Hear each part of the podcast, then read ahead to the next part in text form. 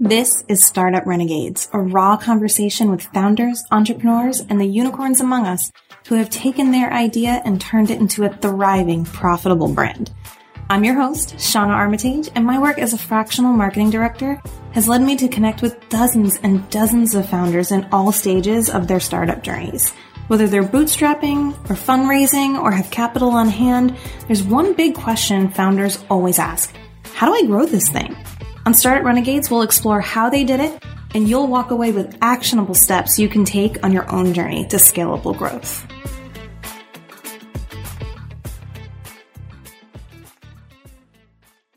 Hey, friends, welcome to episode 48 of the Startup Renegades podcast.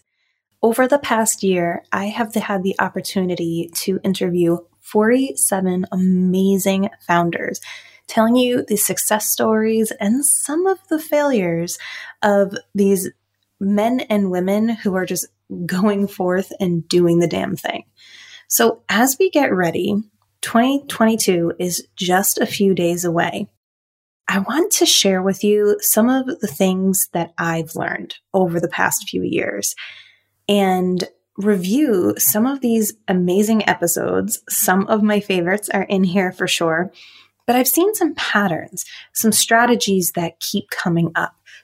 So I want to take a look back.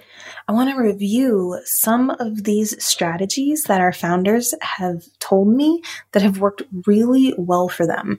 So you can get insights into which direction you might want to take your marketing and growth strategy in the next year. This is what we learned about the future of marketing from startups in 2021.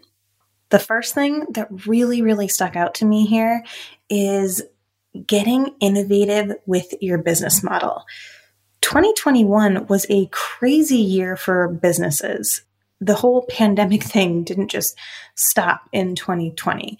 It really extended into this year, and everybody was trying to figure out how to navigate it. We're still in this brave new world when it comes to businesses the companies that didn't just survive but thrived in 2021 were the ones that pivoted. And I know that we throw that pivot word around a lot, and it's probably something that you've just heard a ton of and you're just done with this year. But it's the truth. The companies that pivoted as needed and adapted to the new needs of the consumers were the ones that won this year. And I'm going to give you an example. In episode number 18, I talked to Marissa Goldstein of Raffinova. In February of 2020, Marissa Goldstein and her husband launched this company with a mission to encourage families to adventure near and far by outfitting them with fair trade products and accessories. I'm a traveler myself. I've got kids. I totally love this. But just a month later, in March 2020, the entire world shut down. Marissa said that the launch couldn't have gone worse. This is the startup founder's worst nightmare, right? You put all this effort and investment into getting your first products, building your website, doing the PR, and you go to launch and it's just crickets. They had about $1,000 in sales.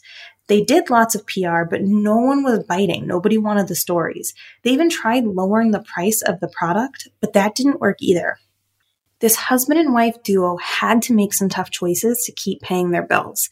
They realized that the manufacturing partners were hurting just as much as they were, and other companies were canceling their orders. So they reached out to their partners and asked if they wanted to switch over to making masks. So this is something that really stood out to me. Marissa said, the right time, the right place, there was a need. There's never been a product like this that everyone needed and nobody had. And when you think back to that time, everyone was going crazy, right? You couldn't get masks anywhere. So this was just a light bulb moment for Marissa, and they switched their strategy and they started making masks. More than that, they donated 10,000 masks to frontline workers at the time. The number is now over 200,000 donations that they've made, which is pretty amazing. So at this time where masks were nowhere to be found, they were donating them to the people who needed them most And a very simple strategy, Marissa posted in a local Facebook group that she had these masks for sale, and overnight they did $25,000 in sales. This is just a big example for me of how you pivot to make things work and you meet the customer where they're at. February 2020 had to be just the absolute worst launch date for a startup that catered to travel gear, for sure. But Marissa and her husband were so smart in how they handled this. On the podcast, Marissa said, The biggest thing I tell people when they're starting a company is make a product or service that solves a problem. It has a pain point, but can also create impact. You need to feel good if you're on this startup journey. So, another example of a company that just made a, an amazing, profitable pivot in the pandemic was Vin Social. And I talked to the founder, Sarah Mall, in episode number 33 of the podcast. After a decade in the fashion industry, Sarah was becoming disenchanted. She was really interested in the hospitality space, ended up enrolling at the International Culinary Center in Manhattan, which is one of the most incredible and rigorous wine training programs there is out there. She hit the ground running in the industry, working with multiple different career tracks, just trying to learn and to get herself some street cred. But it felt stifling. The career spectrum in the wine industry is not vast. You can work at a restaurant, sell whole sale to restaurants and wine stores, sell retail, or you can go into wine production. And the hard truth was that she loved wine, but she didn't want to do any of it. Sarah continued to work on her business idea as she continued to immerse herself in learning experiences, and she quickly realized that wine tastings were all just the same. That's definitely the way they felt. So she started a pop up bar in Brooklyn, but she soon realized that that wasn't sustainable that's when she started curating events for corporate audiences. This really grew. With her husband being a business consultant, she had a lot of great connections and she was able to get this new experience out there. When the pandemic hit, they leaned fully into making these events virtual. Sarah said on her podcast episode, I think that's just such an important message to anyone listening that so many times you see someone's success and you just assume that it was like this miraculous overnight, like lightning striking situation. But most of the nine times out of 10, there were years and years of work that they're not talking about because it's not the sexy stuff. I started Vin Social formally in 2014. And we really didn't hit product market fit and start scaling this business, even though it had a lot of scale and potential until 2020. That's something that everybody needs to hear. So there's so much going on in the backgrounds and these brands that we see every day and we aspire to be them. We think about how, how successful they are it probably took them a lot longer to get there than we realize. But Sarah saw that there was a lot of potential in the landscape of 2020. She continued to develop the corporate virtual hospitality program in real time. And she was able to really tailor it exactly to the needs of the people that Vin Social was selling to. And she optimized this as a virtual experience. Each event generated on average 1.5 new clients. Can you imagine a product that just by virtue of the product experience that every time you sell one, you know you're going to sell 1.5 more. That's amazing.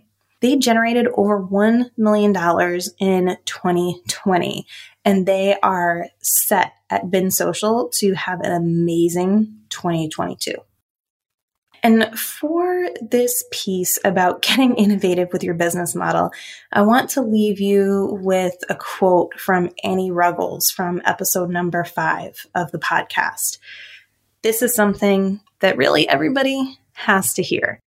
Double down on what matters the most, but try not to be so precious about the details. If you spend your time arguing and defending new details, you're probably wasting your energy.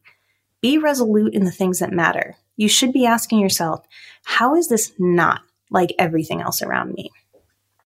I want you to think about that as you are going into the new year. Maybe you don't have a big pivot that you need to make to make your business profitable, but you need to be asking yourself, how is this not like everything else around me? Lesson number two that I took from my podcast guests this year was don't be afraid to go grassroots. I think when we look at the startup space, we are expecting this really fast and exponential growth. A lot of high growth startups with venture capital funding can and will do that. But not every startup has the same opportunities. And especially when you're on a bootstrap budget, you have to grow differently. And there's nothing wrong with that. Ashley Rouse was on episode number 24 of the Startup Renegades podcast. She worked at Conde Nast full time at the World Trade Center, running a cafe, managing the food marketing, and social media. She loved canning and preserving as a way to channel her creative energy when she got off of work. She sold these to family, friends, and even opened her own Etsy shop, which I thought was amazing because I didn't realize that you could sell jam on Etsy. She talks about why it was important from a business perspective to get off of Etsy and launch her own e commerce website. From a marketing perspective, you need to own your space. That's so important. And I think what she shared in the episode was really valuable. But what she did to get her customers in the very beginning was to go to markets and craft fairs and sell her jams. And she did that, building up her audience for three years. Ashley said, the markets were great and they were such a good marketing strategy because, like, I was testing proof of concept and I was getting immediate feedback. So, you know, when people buy online, they can't try the product, which is fine. But in person, I know I can sell in person because they're going to like the jam, but they also need the experience. And they got to meet the owner. I feel like people want to know the person behind the brand. They want the story. And so selling in person was just huge. I mean, it was such a great way to build up the brand. That was the number one marketing tactic that we used. How powerful is that? I think that it is so important for people to hear. She had three years of meeting people in person and really building this foundation of customers for her brand. She goes on to talk about being consistent with nurturing that community via email and keeping them engaged with your brand over time. Then we have episode number 22 with Lauren and Allie, the co founders of Fatty Sundays. These two sisters, growing up, Sundays were a family day to kick back, relax, and indulge. Their mom, Karen, was a seriously good baker. She still is today. And a chocolate covered rainbow sprinkled pretzels were her thing. In 2010, Allie and Lauren had this aha moment when they decided they were going to go into business sharing this favorite sweet and salty treat of theirs with the world. They gave their mom's famous recipe a refresh, created a line of gourmet pretzels in never been done before flavors, and they're on a mission to reinvent and modernize the chocolate covered pretzel. It sounds so simple, right? But there's a lot of competition in the food space. And for many of you, there's going to be lots of competition in the space that you're in as well. So, what did they do? The sisters would bring samples to coworkers, into stores, and they even handed them out to perfect strangers. They'd ask to leave pretzels on consignment or just flat out ask for feedback. Doing this in person gave them the opportunity to see how people reacted in real time, and they made changes to their business accordingly. In the early days, they did a holiday market in New York City and sent out tons and tons of samples. On their episode, Allie said, we would Google wedding planner companies, would have put the company's logo on a box, show them what it would look like. The more you could send out, the higher chance of people responding. So, what did you have to lose? I remember Googling lists of these kinds of people or lists of the best planners in the country and we would just send out as many as we can. Like, who doesn't love to get a cool little package that they weren't expecting? This is so true, that whole surprise and delight factor. And if you have a product, sending out samples, maybe not to influencers, but to maybe smaller people on the ground, people in different industries that could help sell what you're selling. It's so important, and I love this as a grassroots strategy. Corporate gifting and just gifting season in general have become two of the biggest avenues for revenue in the business over at Fatty Sundays. My third takeaway from these success stories in 2021 was the power of brand partnerships. In episode number one, I spoke to Karina Glover of her headquarters. After launching her event planning company to Crickets, Karina realized that her focus on looking like she had it all together was preventing her from seizing opportunities to collaborate with others who might have a bigger network, more influence, and more experience. She learned from that mistake. This led her to launch her headquarters, an app connecting women entrepreneurs to powerful brand partnerships with women owned businesses. The app makes it easy for women entrepreneurs to discover and secure mutually beneficial partnerships for their business by introducing them to various projects, events, and campaigns to collaborate on. Some of the biggest wins for the business in the early days were the partnerships themselves. They had an amazing UX designer who believed in the product so much. She worked for free in the beginning, knowing that they were going to get funded and that she would get paid back later. They also had big event speakers like Bea Dixon of The Honey Pot and Heidi Zak of Third Love. Karina is just a master at setting up brand partnerships, and you can leverage the audiences of other brands if you do so thoughtfully and you really look into ways to make it a win win situation. Another example of brand partnerships that I really love was Women's Collective Box, which we featured in episode number nine. When Women's Collective Box founder Rochelle Whiteharris became a mother to her first child, Charlie, she decided that it was time to become her own boss. As she navigated life as a new parent and full time photographer, Rochelle discovered a network of women whose creativity, ambition, and talent were changing the face of entrepreneurship. She saw firsthand how women, their ideas, and their products flourished within communities that valued their voices and empowered them to succeed. This experience inspired her to find new ways to harness the limitless power of women supporting each other's dreams. Rochelle has created relationships with other women creatives online and started sharing her idea of a subscription box with them to help launch this curated box of items from women makers. Every maker she included in this box was essentially a brand partner, sharing their inclusion out to their own audiences. She surpassed her goals for the first season and completely sold out of the box for the second season. On her episode of Startup Renegades, Rochelle said, I think for me, what my mission for the business was, was to be very community oriented with my customers. And so Instagram really helped me achieve that. I have said since the beginning, Women's Collective Box down the line, I have more visions than it just being a box. It was never about the box. It was about the linking of women and the community of women together. So Instagram really let us harness that. My mission has always been to find people that want to be a part of the community and that want to interact and engage. Now, Rochelle definitely used influencers and other growth strategies as well, but for her business, I think that you can't deny the power of connecting with other women and including their business within your business. Those were some really amazing brand partnerships that she made in the beginning, and it really propelled her business forward in a big way. Another noteworthy episode when it comes to brand partnerships is number 41 with serial entrepreneur Lindsay Campbell. She found herself in a new city with her infant son, traveling by bike, but without the knowledge of how to safely get from point A to point B. She realized that she wasn't alone. A lot of cyclists felt the same way. This led her to found LaneSpotter, a community sourced mapping and navigation tool created for cyclists by cyclists. On her episode, Lindsay said, I went to market kind of B2B2C through the bike advocacy groups. And it was through those partnerships that I met just kind of some of the most amazing people that allowed me to scale the app pretty fast.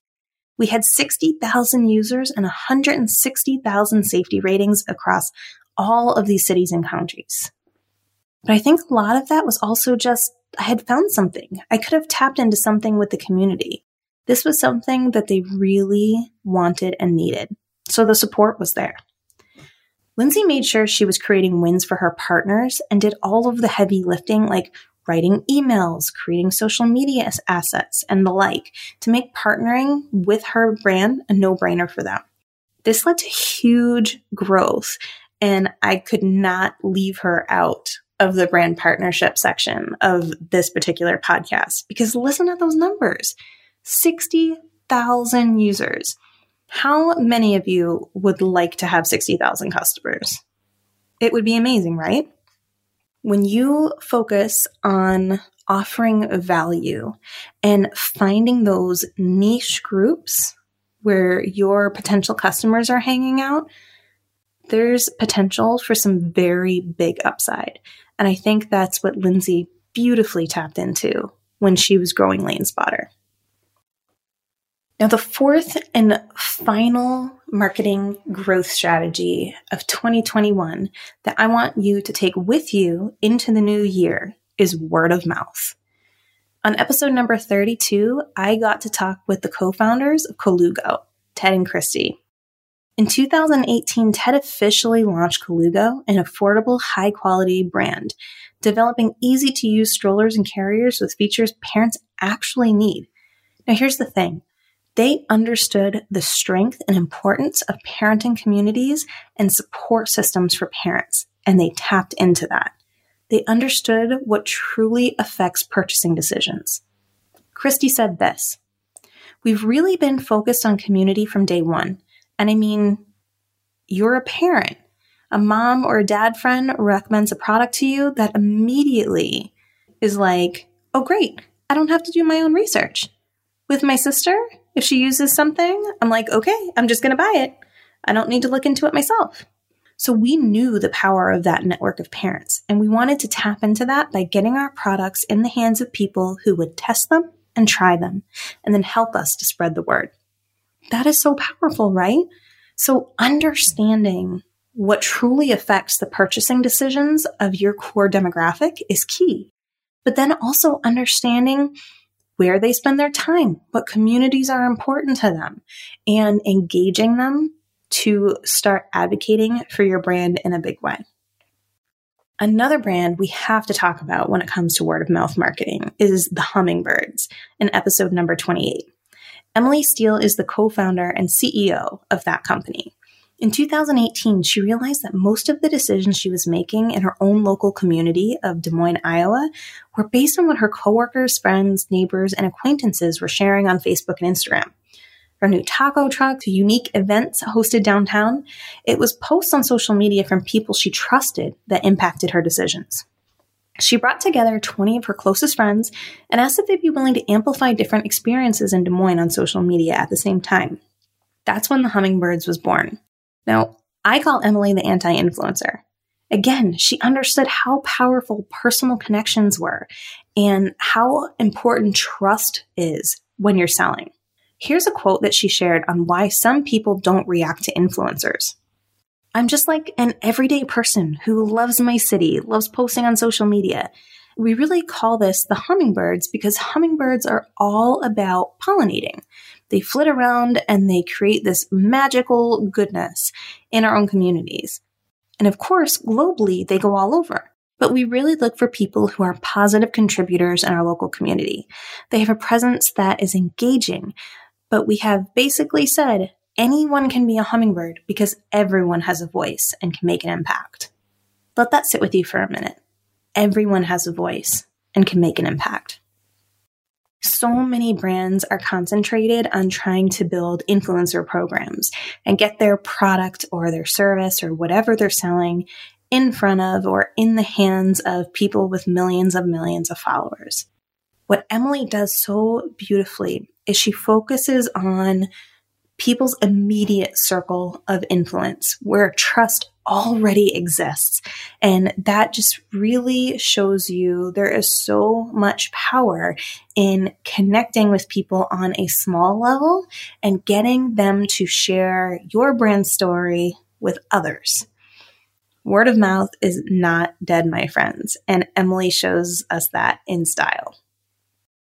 My last example of word of mouth marketing is episode number seven with Rana Lustian, the founder of Edoughble. Beginning in 2008, Rana started perfecting recipes, finding the best suppliers, refining manufacturing, and building a product and brand she's truly passionate about. Seven months pregnant with her daughter Riley, Rana launched Edoughble in November 2013, quickly securing a cult following among dessert enthusiasts. So here's the thing. During a cookie dough recall, Rana realized that she wasn't the only person eating raw cookie dough out there, and that there should be a safe to eat alternative. She goes into depth in the episode of why cookie dough might not be safe to eat raw, and it has everything to do with the flour, not with eggs. I was very surprised to learn about that. She has a very big quote about word of mouth marketing, and I want to read it to you. Word of mouth, it's really lucky when you get it, but you have to give people something to talk and share about. So we're constantly looking for ways that people can, you know, whether it's through social media, giving people you know contests or humor. I think humor really helps with word of mouth. You give somebody something that evokes a real emotion and they want to share it because they just have this moment of joy or silliness or something that resonates with them. That's nostalgic and they share it with the people that they thought of. So that's what I think helps with word of mouth. So at the end of the day, word of mouth is not dead. It's still so important and it's going to be epically important in 2022 as well. It all comes back to creating an epic product and an epic experience for your customer. Something that they're going to want to talk about and something that they're going to want to encourage others to get excited about as well. So, just to recap, moving into 2022, especially if you're bootstrapping, I want you to think about these specific strategies. Getting innovative with your business model, being adaptable, and finding ways that you can meet your customers where they're at right now. Get grassroots and don't be afraid of it. There's nothing wrong with doing some trade shows, some conferences, some workshops. Get in front of your customers and start having one on one conversations. Find brand partnerships. Look for those companies that you have synergy with and create relationships. Look for ways that you can create win win opportunities and leverage the power of one another's audiences. And lastly, focus on the experience and create a reason for people to go out and tell their friends, their families, their circle of influence about the amazing things that you are doing in your business. So that's it. This is the last Startup Renegades episode of the year.